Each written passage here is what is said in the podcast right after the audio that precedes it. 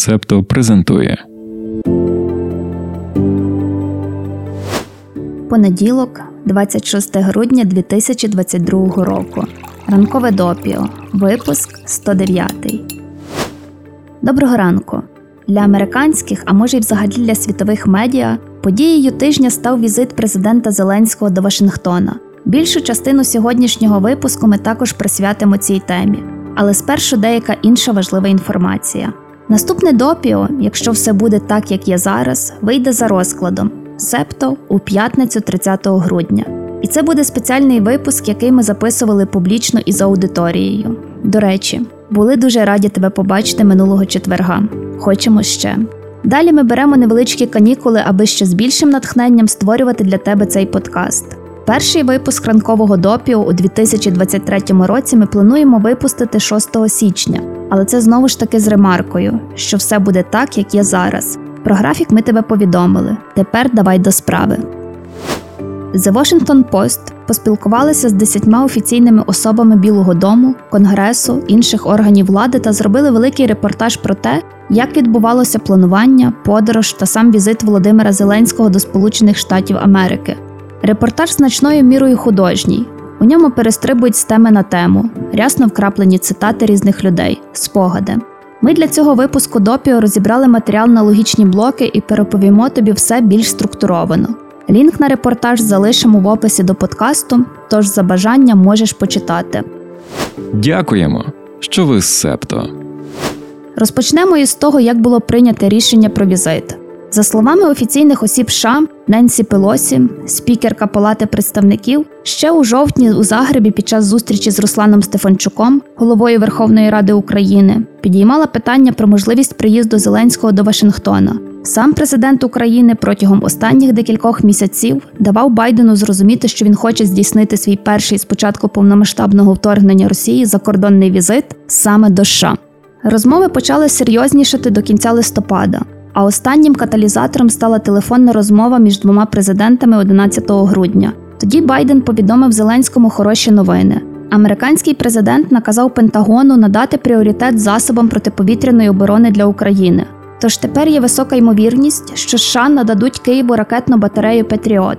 Протягом останніх місяців це було головне повідомлення Зеленського американській стороні. Дайте Петріоти, щоб ми могли захиститися від атак Росії на цивільну інфраструктуру. Під час тієї розмови Байден також повідомив, що Білий Дім запросив додаткову фінансову допомогу для України та отримав у відповідь позитивні сигнали від законодавців. Забігаючи наперед, у п'ятницю, 23 грудня, Конгрес таки схвалив законопроєкт про урядові витрати Сполучених Штатів на наступний рік, який передбачає 45 мільярдів доларів для підтримки України. Патріоти також ми отримаємо. The Washington Post пишуть, що саме новина про можливість отримання цього зенітного ракетного комплексу спонукала Зеленського здійснити поїздку до Вашингтона якомога швидше. Неназване джерело видання з Білого Дому робить припущення, що український президент найперше погодився на візит до США, аби віддячити Байдену, Конгресу та американській громадськості, а також зміцнити відносини між двома державами. Отже, Тут підсумуємо, що вирішальним фактором, аби летіти була можливість отримання патріотів, озвучена Байденом під час зідзвону 11 грудня. До речі, у цьому матеріалі The Washington Post зазначають, що Петріот найдосконаліша зброя ППО в американському арсеналі. Не можемо ні підтвердити, ні спростувати наразі. Чекаємо, щоб Мілітарний та Тарас Чмут зробили тематичний подкаст, де би розібрали все, що стосується цієї системи. Тепер давай розберемося, як відбувалося планування візиту президента України до Вашингтона. Якщо коротко, то дуже секретно. 14 грудня Білий Дім надіслав Зеленському офіційне запрошення. Через два дні він погодився. Планування відбувалося буквально за лічені дні, і лише вузька група людей з Білого Дому знала про плани. Щоб уникнути інформаційних витоків та інших ризиків для безпеки, офіційні особи США заявили, що більшість спілкування з командою Зеленського відбувалося особисто а посолка США в Україні Бріджит Брінк зустрічалася безпосередньо з помічниками Зеленського у Києві. 18 грудня, лише за три дні до того, як Зеленський мав прилетіти до Вашингтона, офіційні особи Білого Дому попередили невелику групу лідерів та лідерок Конгресу про візит. Тоді, зокрема, поінформували спікерку Палати представників Ненсі Пелосі. Це зробили для того, аби найкращим чином було організовано виступ та низку зустрічей Зеленського у Конгресі Як ми знаємо із повідомлень в інших ЗМІ, у вівторок увечері пані Пелосі розіслала усім своїм колегам листа з наполегливим проханням прийти на засідання у середу особисто. І раптом капітолійським пагорбом прокотилася хвиля чуток. Зеленський приїде. Оскільки це були вже майже різдвяні канікули, то деякі політики та політикині встигли виїхати з Вашингтона додому. Після чуток про приїзд українського президента вони поспішали повернутися до столиці, хоч фактично ніхто не знав нічого конкретного. У цей день Зеленський повертався з Бахмута до Києва, де сів на потяг до польського кордону. На кордоні його підібрала організована американською стороною машина і повезла до Ряшева, він же Жешув. Там у вівторок приземлився військовий літак США. Екіпаж думав, що забиратиме пані амбасадорку США в Україні та декількох високопоставлених українських чиновників. Про те, що на борту перебуватиме Зеленський, вони не знали, поки не побачили, як він виходить з американської машини. За декілька годин до того, як Зеленський покинув Україну, сталося дещо небажане. Зараз ми розповімо, що саме, але спершу нагадаємо, що від тебе потрібна вподобайка або зірочка, залежно від платформи, де ти слухаєш допіо. Також у коментарях напиши, який у тебе улюблений різдвяний фільм. Поки ти лайкаєш і коментуєш, ми продовжимо розповідати, що ж там сталося небажаного, коли Володимир Олександрович добирався до Сполучених Штатів. Тоді Punchbowl News повідомили, що український президент планує поїхати до Вашингтона, аби виступити перед Конгресом. Високопоставлені чиновники США сподівалися зберегти в таємниці поїздку, доки Зеленський благополучно не покине Україну. Цього не вдалося зробити, тож американська сторона швидко попередила українську делегацію про витік. Зеленський сказав, що вони й не думали про скасування поїздки. Через 11 годин після того, як військовий літак США вилетів з Польщі, Зеленський приземлився на базі Joint Base Andrews. Там його чекала червона доріжка та офіційні особи США. Потім українську делегацію доправили до Блерхауса, гостєвого будинку президента Байдена навпроти Білого Дому. Український прапор вже майорів біля будівлі, а персонал резиденції готував курку, рибу та святкові частування, зокрема печиво з подвійним шоколадом. Зеленський мав можливість прийняти душ і відпочити перед зустрічю з Байденом. Всю українську команду перевірили на ковід. Це постійна процедура у протоколі зустрічі із президентом США. Як думаєш, що би було, якби в когось тест дав позитивний результат? Відповідь дав один американський чиновник: це було б жахіття. На щастя, всі були безковідні, тому візит проходив відповідно до попереднього плану.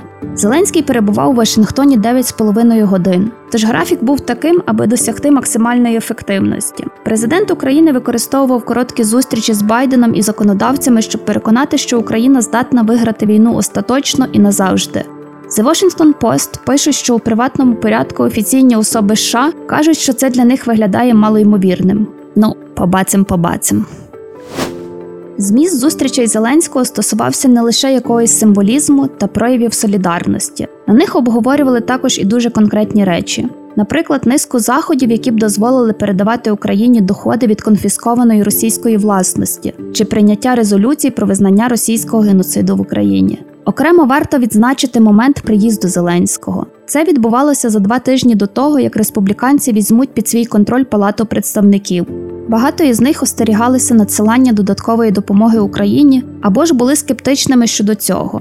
Тож цілком логічно, що більшу частину свого перебування у Вашингтоні президент України націлив на тих політиків та політикинь, які запитують, чому США витрачають стільки грошей на країну, що так далеко від них. Звідси й такі тези виступу в Конгресі, що допомога США використовується у найбільш відповідальний спосіб. Витрачені гроші є не благодійністю, а інвестицією не лише в майбутнє України, але й в майбутнє Сполучених Штатів. Будь-яка перемога України є тріумфом Америки та її цінностей. Щодо вражень та результатів візиту, то найперше він дав Байдену чудову можливість підтримати імпульс українського питання в американському порядку денному.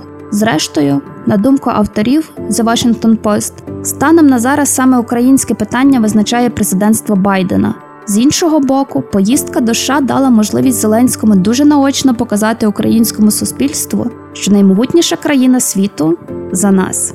Андрій Єрмак, керівник офісу президента, дав ексклюзивне інтерв'ю The Guardian, у якому сказав, що зустріч двох президентів була глибоко особистою та зміцнила їхні стосунки.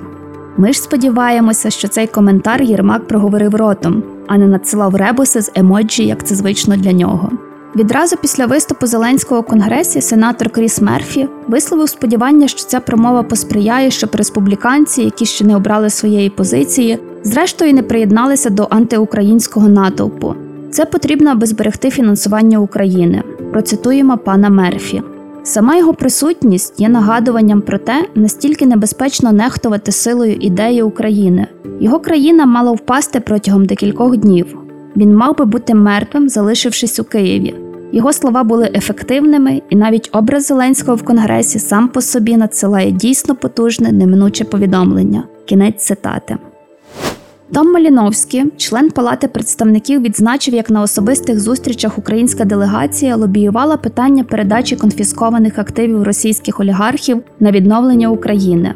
Сам пан Маліновський є давнім прихильником відповідного законопроєкту і вважає, що зустрічі, проведені українцям, можуть допомогти із його прийняттям. Про 45 мільярдів допомоги Україні та Патріоти ми вже згадували. Ще у четвер Конгрес остаточно ухвалив законопроєкт про розширення повноважень уряду США переслідувати підозрюваних у міжнародних воєнних злочинах, які перебувають на американських територіях. Їх можна буде судити у федеральному суді незалежно від громадянства потерпілих, злочинця чи місця скоєння злочину. Тепер ще президент Байден має підписати закон, аби він вступив у дію.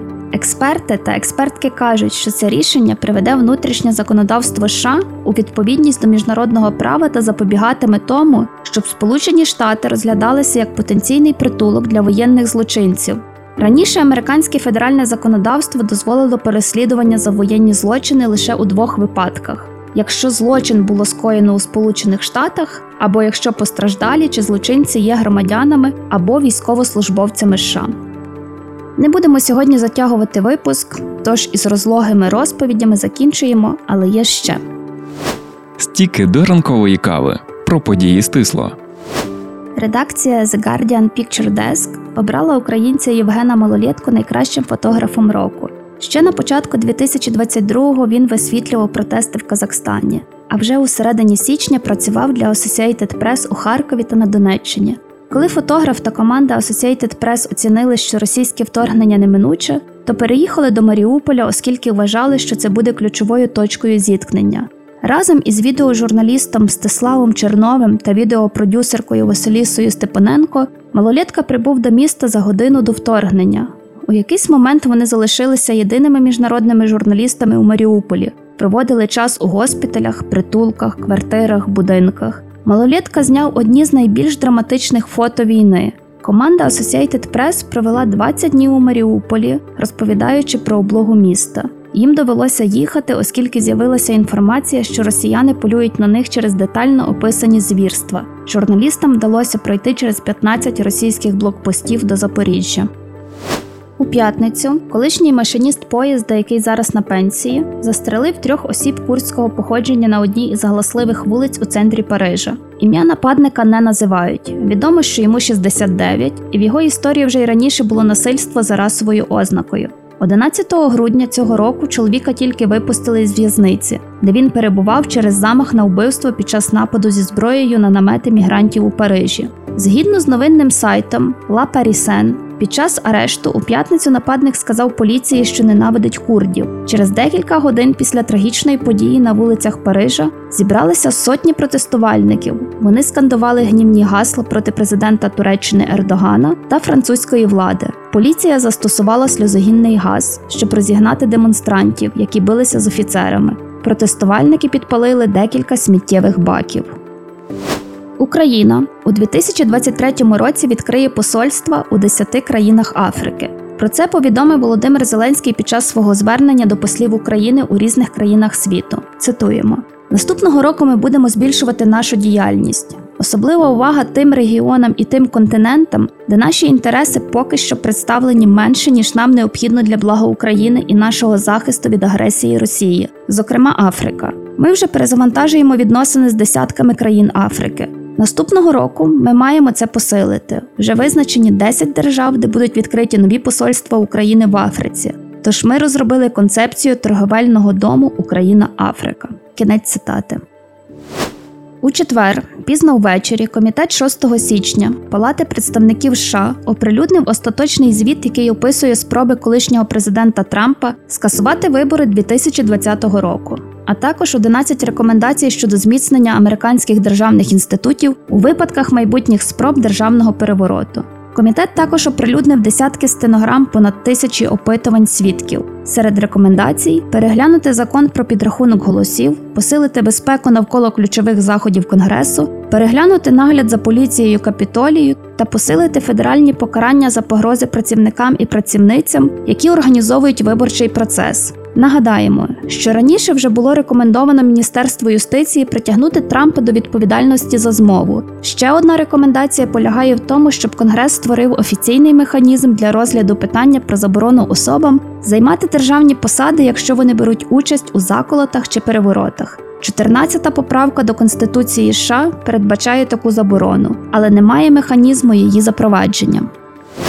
Твіттер видалив функцію, яка рекламувала гарячі лінії із запобігання самогубствам та інші ресурси для тих, хто шукали дотичний вміст на платформі. За словами двох людей, знайомих із ситуацією, це було зроблено після відповідного розпорядження Ілона Маска.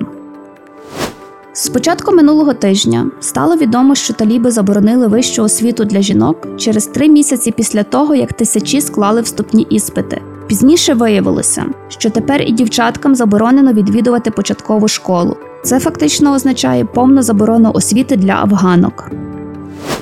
Археологічний парк Помпеї в Італії знайшов низькотехнологічний спосіб запобігти заповненню території рослинністю. Це голодні вівці.